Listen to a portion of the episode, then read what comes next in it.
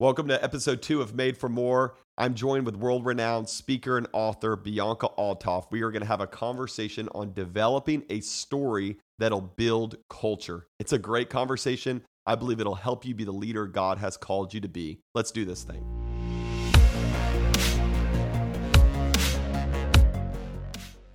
What's up and welcome to the Made For More Leadership Podcast. My name is Aaron Burke. I'm your host and we are so glad that you're with us. If you're new, man, we're always dropping new content, so make sure you like and subscribe and share this with your friends. Today, I am with the one and only, what I think is one of the best communicators in our nation, Bianca Olthoff. You are flattering me already. Wow, we're off to a good start. Yes, and she is here in Tampa preaching for us tonight, and I asked her to come on, and we're going to talk today about culture. Yes. And we're going to have a really good time talking about it. Give us a little bit of your background, who you are, what you do. Okay, so I made up this ethnicity. I'm Mexican, so my dad's Mexican, my mom's Puerto Rican, which means nothing more than I'm always late. I wear lots of makeup. I came out of the womb with high heels. I love to dance. God has a funny sense of humor because I married a man of German descent, and if you know the Germans, they're the organized ones. They have no funds. They're good with their money. So I like to say we're like chips and salsa. He's white and salty. I bring the fire. And it's a good mix. It mixes well. Yes, yes. And I have two stepkids, Parker and Ryan. I've been in their life since 3 and 5, and they're now 14 and 16 years old. Well, I've been following you for years and what you've done, and heard you preach at Gateway and different conferences. I feel very nervous right now. Well, I'm just saying. I feel very nervous. You've done a good job. So I'm putting an expectation on this podcast that is really high. But I say that to say I've seen this, but really where I got really excited about you guys is that you're church planners. We are. And I have a huge heart for church planners. Baby church planners. Baby church planners. Just celebrated 2 years. Yep. Why'd you plan a church? I don't know. So I'm going to distill this into the quickest, shortest story possible. My husband was on staff at a church called Mariners in Orange County, California, a very large church. And we loved it. I felt like if we stayed there for the rest of our life, it would be fine. And not fine, it'd be good. But we sensed something that God was doing, and people were coming around, and we started. My husband is a level 3 sommelier, and so we started hosting food dinner parties at our house. And we started noticing that, like, my yoga instructor came, this guy from my gym came, Matt invited random people from restaurants, and they came into our home. Like, I look back at it now, I'm like, this is probably not the smartest things, right? But we invited these people, and slowly but surely, every single time we hosted a dinner party, the conversation of God and Jesus and church came up, and we got to hear so many different perspectives. And we were doing that for several months, and it just started to grow. And then I went to go speak at a church in Northern California, near right in between San Francisco and Napa. And the senior pastor asked what Matt and I were doing for a community, and I said, "Oh, we're hosting these dinner parties." And he's like, "Oh, so you guys are church planners?" I called my husband that night. I'm like, "This pastor is a heretic. We're not church planners." And fast forward a couple years, he's actually our senior pastor, and Dave Patterson out of the Father's House. Yep. And so we started this church in our living room, and it just kind of exploded, and we didn't know what to do. And then the reality was, like, we are shepherding these people. We need to shepherd them well. So let's make this thing official. And we launched September 7th, 2018. And it has been an absolute adventure. The good, the bad, the ugly. Absolutely. And I wouldn't go back and change it. I was going to say I wouldn't change anything. Oh, I'm sure there's a lot of things. But I wore some pretty disastrous outfits that are forever recorded on YouTube. So my bad. That's hilarious. Now, if people want to be involved, maybe they have family in Southern California, how can they get involved? So we're located in Orange County, but we have a global community that's happened, thankfully, because of the pandemic. So we have a large digital community, and we have community groups, small groups around the globe, groups in the UK, in Germany, in Peru, and in Mexico. And so it's fascinating. But if people want to get involved, the church is called the Father's House OC. We're located in Orange County, California, which is in Southern California, and you can come to Disneyland and then go to the real happiest place on earth. That is a good idea. Okay, we always start these out with a lightning round of some fun questions. Okay so these questions are not spiritual, but they're a lot of fun. So just so Let's people go. Can connect with you. Favorite Netflix show? Wait. I'm serious about this because I'm going to say West Wing. The West Wing? I'm going to say West Wing, yes. Great show. Yeah. I've watched all of it. Me too. Very good. Okay, best book other than the Bible? Where the Crawdad Sings. Really? Yeah. I don't know if I know what that book is. It's a novel. I grew up illiterate, and so the moment that I began to read, I would just devour novels. So I think my go-to is never like leadership books. It should be. This is a leadership podcast. Right. I have great recommendations, but like if I had to pick, I'm definitely picking a novel, and it's written about a girl in the South. And I think the word mastery and the crafting of prose and the narrative storyline, I mean, phenomenal. My wife reads novels. Okay. I don't read any novels. Okay. And I'm going to send it to her. Yeah, I'm going to send it to her. She will read it, and I'll be glad because it's not Harry Potter, because that's the only other thing she'll read, which is not appropriate to say on the podcast, but go ahead. Okay. Favorite cereal? If you could eat one cereal, oh my gosh! So I'm trying to eat really clean and all this other stuff, right? And then so like I'm going to say it, I'm going to have a hankering for it. Cinnamon Toast Crunch. That's mine. Hands down. And then you drink the milk with the cinnamon and sugar. Jesus, take the wheel. It will be served in heaven. It will. It will. Right next to Puerto Rican rice and beans. Right there. Ooh, very good. All right. I've asked this question before to other guests, and it's always something that's controversial. So if you could eliminate a fast food restaurant off the planet. McDonald's. There is no way McDonald's. You would pick McDonald's. It is trash. My children would not listen to you anymore, Bianca. You know what? They can repent right now, okay? I'm only here to bring the truth. Okay. McDonald's, I have asked this before and never heard. I literally watched like 7 documentaries about how like twisted the history of McDonald's has been. And so that's why. And the meat, it really isn't meat. Like, you know that, right? But no fast food is real meat. But it's so good. I say anything that's a seafood fast food. Have you ever had seafood? Sketchy. Oh, no. No. It's just another lesson. Okay. Hey, people might be listening to this later. Someone might have shared it with you guys, and it's later in 2021, 2022. But in 2020, we're in the middle of a pandemic. We are. It's crazy. What's maybe a lesson you've learned during this time?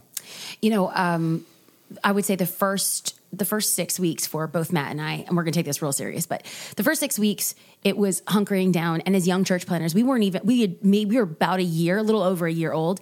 And what the pandemic revealed was really what was inside. That has always been there, but the pandemic was like a fire that kind of revealed the dross, the impurities, not just of our marriage, but of our ministry. Wow. We're like, wow. We didn't realize that all of this was in our team. So we got to really shepherd our team. You know, I would not, because of the ravishing effects of the pandemic and how many lives we've lost, I wouldn't want to do it again. But there is this undercurrent of beauty that we're beginning to see now. Yep. And we get to live out Genesis 50:20, where what God meant for, where the enemy meant for evil, God will turn around for good. Yep. And we're seeing that now. And I feel like our marriage, the ministry, our team is so much stronger because of what has been removed and what's been surfaced in this season. That's awesome. Yeah. So we're on a leadership podcast. We're going to be talking for a little bit about culture, and you guys have built a great culture. You've been part of some great culture in the past too. We're going to talk about it. So it's such a broad term. Define what we're talking about today. So for the sake of our conversation, because if you Google the term culture, you'll find a bunch of different things. There's culture documents from Apple, there's culture documents from Google and Coca-Cola and Starbucks. I think within the realm, specifically for, I would say, startups, or in our case, there might be some church planners on here. Culture is not just what you are determining it is, but it's the story that others are telling about you. Wow. And so if we're not careful, we're letting other people determine what our culture is. So there's no stereotypes. I'm just asking you a pointed question. When you think about going to Italy, what are some of the things that come to mind? Pizza. Right. Hit wine. Me. Yep. Hit me. Walks. Yes.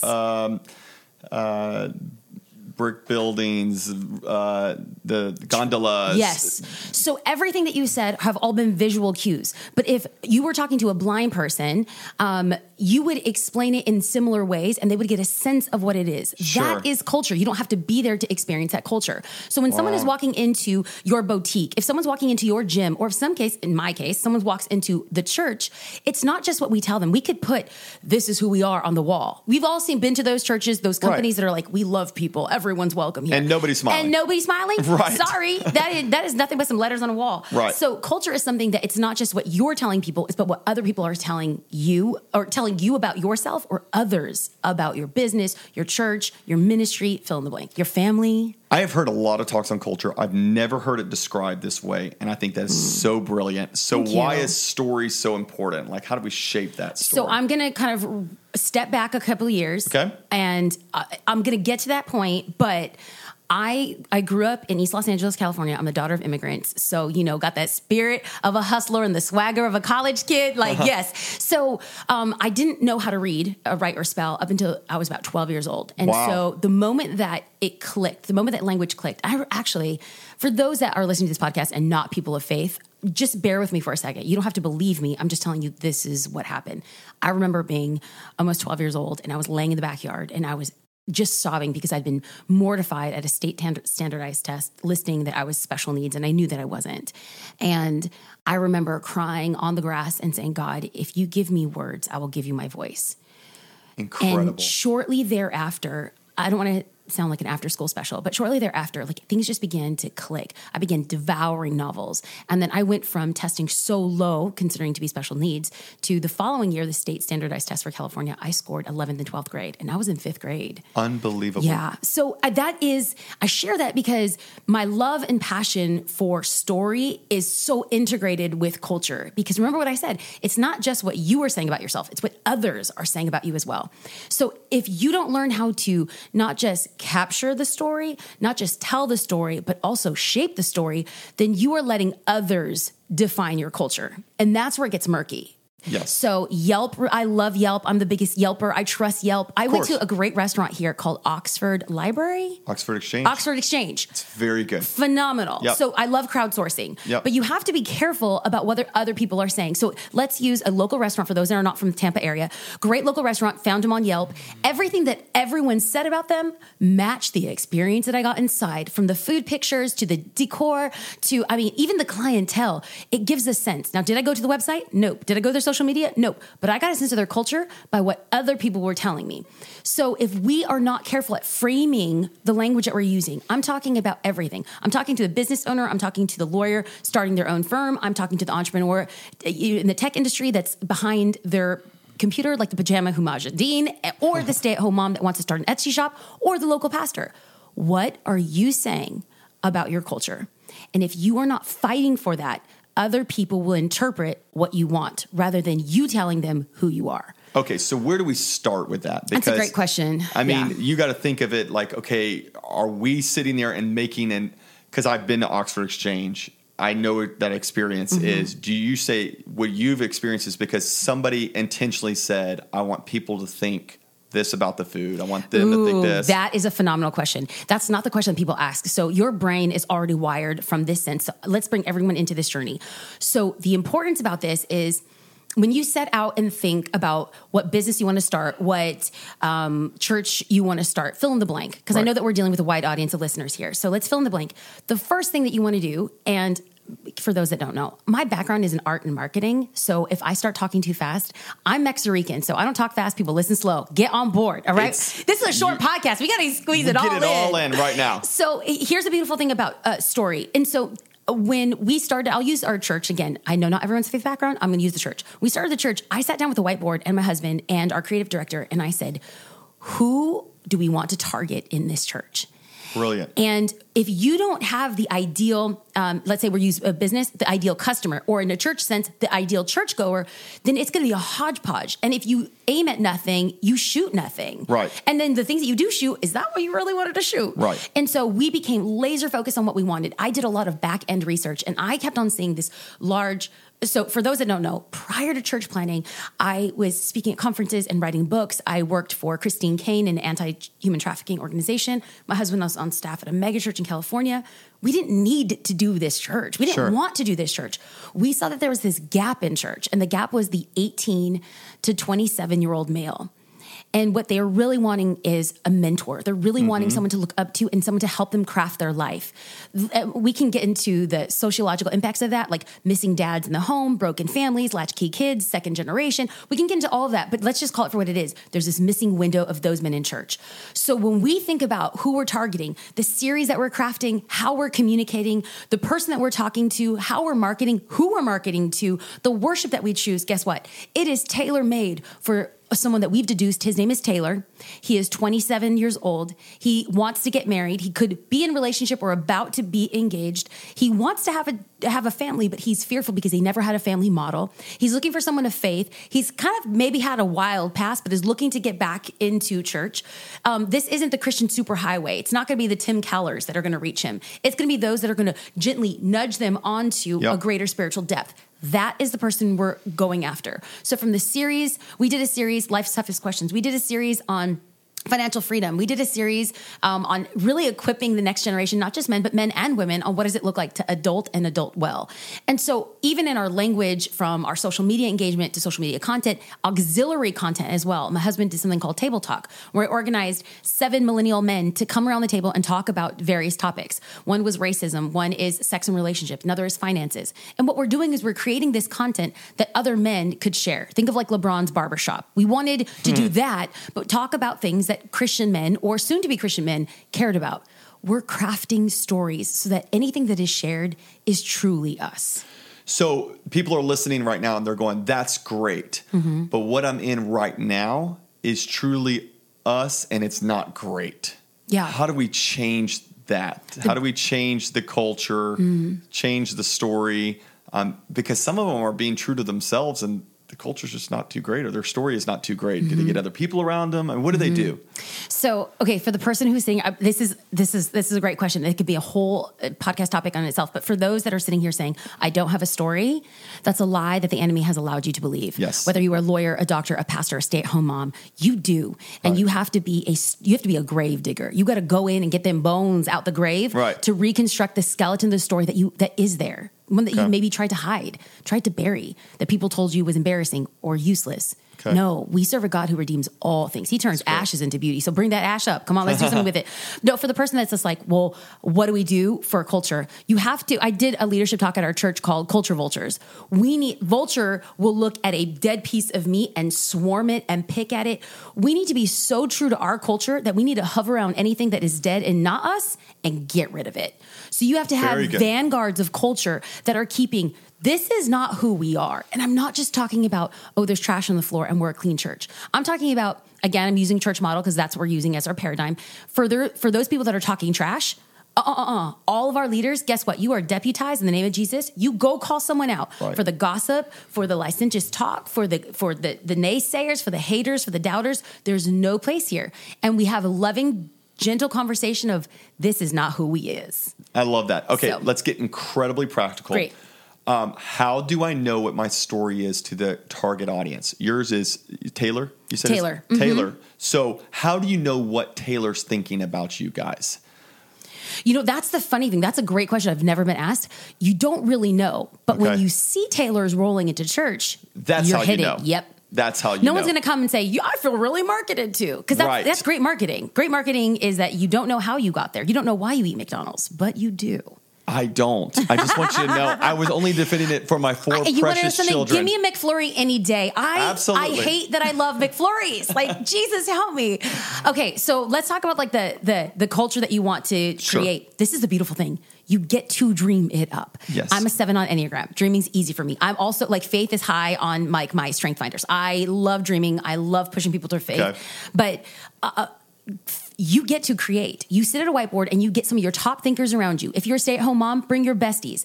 Who do you want to market to? Invent that person. Give them a name. What music do they listen to? What's their income? Where do they shop? Where do they want to shop? What are their greatest needs? What are their greatest fears? You literally create an entire person, and then you talk to that person. So one of our mutual friends, Pastor Daniel Floyd, out of LifePoint Church in Fredericksburg, Virginia, I actually flew out to their church, and we created a guy. We named him, and you know what? Things began to shift, not just on social media, but in how Pastor Daniel was communicating, some of the stuff that he was putting out, even to his website, and you could see it fruit in his church 2 years later. Because the tendency is going to be, we want to reach everybody.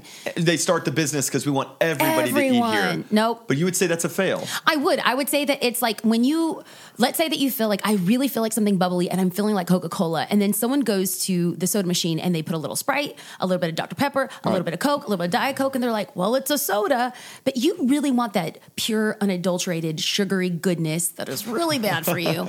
And that's what you want. And that's what you expect. And so when it's a muddled experience, who wants to go back?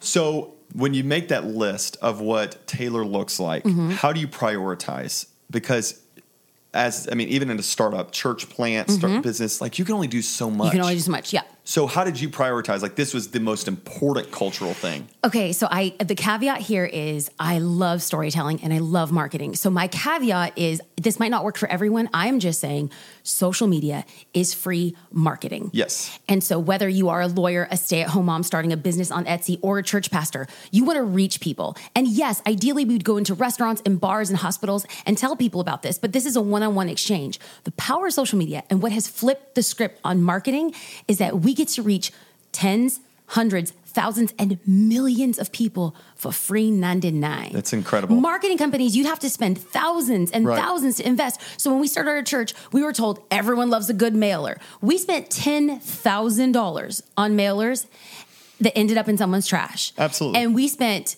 $1,000 on Facebook ads. And you want to know what brought in the most people? Facebook, because the shareability absolutely is just so easy. You just share it with your friends. And you know what we did is we know that we didn't want to reshuffle the Christian deck. If you were tired of your church, I don't want you to come here. Just stay there, get plugged in, fall in love with Jesus. We were going for the people on the outside. And so remember, Taylor's 27-year-old male, but we also parlayed that to Taylor being a 27-year-old female. Right. So when we created our Facebook ads, we said people also have shared interest in Beyonce, Hillsong, Elevation. It's brilliant. Some local Equinox is a bougie gym out in Orange County.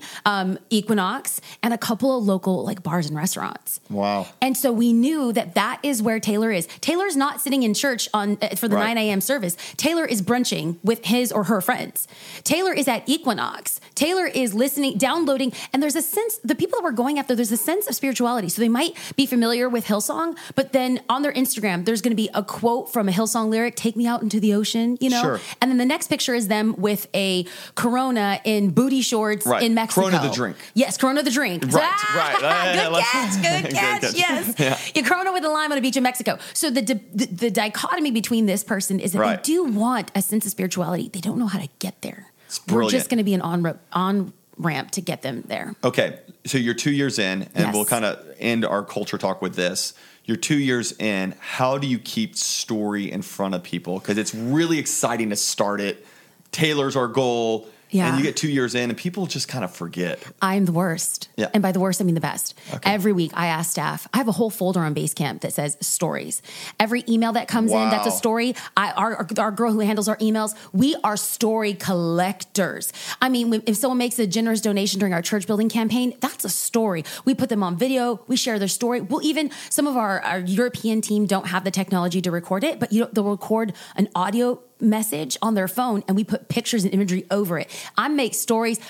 I mean, you give me a cow, I will serve it in 50,000 ways. Wow. That's how we need to think about stories. So there's long form stories that you can share a testimony in church that's 10 minutes. There's baptism stories that are 3 minutes. There's testimonies that are 60 seconds. And then you have a giving story that's 15 seconds. And all of those are long form. That is brilliant. Can you say that one more time just for people? Just so you have long form stories that you can share 10 minutes in a sermon that's absolutely powerful. It's crafted from Team Here. But if you whittle that down, you could have a 5-minute testimony story of someone telling about the transformation that God did in their life. Then you have a 60-second generosity story that can share for 1 minute long form on IGTV, or you can have a 15-second giving story that's a story with a swipe up to give. It is brilliant because every time you share story, you reinforce culture and you're building culture just by stories. And Jesus did that. We must be church leaders. I was just about to say that. I was like, that was Jesus's number one modus operandi. Story. And you know what transforms people? Not data. You know what transforms people? Not being impressive. You know what transforms people? Not gorgeousness. Story transforms people. Jesus used it. I'm using it. And it creates your culture. Okay. I want to ask you one more question because there's a whole group of people watching today and people have contacted me all day today just because you're preaching tonight. And I just want to take a little shift. I'm already nervous. Okay, you are nervous. A female Mexican Puerto Rican communicator that is thriving. There's a lot of young women and people that are in minorities that go, I would love, like, I feel like my story's not great and I want that kind of ending like you've had. It's not been easy, but you are thriving. How encourage them? What can people do? Young girls that go, I want to preach. Yeah, I don't have an opportunity. I don't know if my story's worth telling. What do you encourage them? I would encourage men and women, young or old, three things. Number one, I always was ashamed, and I'm embarrassed at this. I was ashamed to be female. I was ashamed to be brown. I was ashamed to come from immigrants, and I was ashamed of being poor. And the very thing that kept me silent and hidden for so long was the very thing that the moment that I surrendered over to God to stop hiding your weight struggles, stop hiding that you're brown, stop trying to be someone that you're not. It's incredible, Bianca. The Lord used that to take my voice and my message to places that it never could be. So I stopped being ashamed of who I was and stepped into with the full authority of like, I is who I is, and you like me or you don't, you know, great. I'm a savage. So like, that's the first thing. And then the second thing I would say is serve someone else's dream until you can step into yours. Brilliant. And I think with so much with my generation, I'm a millennial, I'm an older millennial, but I'm a millennial nonetheless. And I feel like so much of my generation is just like, it's about me. And social media, the thing that I spoke about that I love so much is also this curse. If we're not careful, it really could be our Achilles heel. And so we feel like we see all these people becoming Insta-famous and becoming social influencers. And we see that and we think like, that's so easy, I could do that. But we lose the art of being an artisan. And an apprentice is someone who learns from someone who's mastered the art. So people who have come and served under you, they're going to be set up to understand. Here's the number one. This is the third thing, which I can't even take credit for. It's Christine Kane, who she punched me in the face for 8 years that I worked for her. And I said, thank you, ma'am. Can I have another? The third thing is you got to learn how to die to self. No one's talking about that because we want it. It's like Burger King. We want it my way. Right.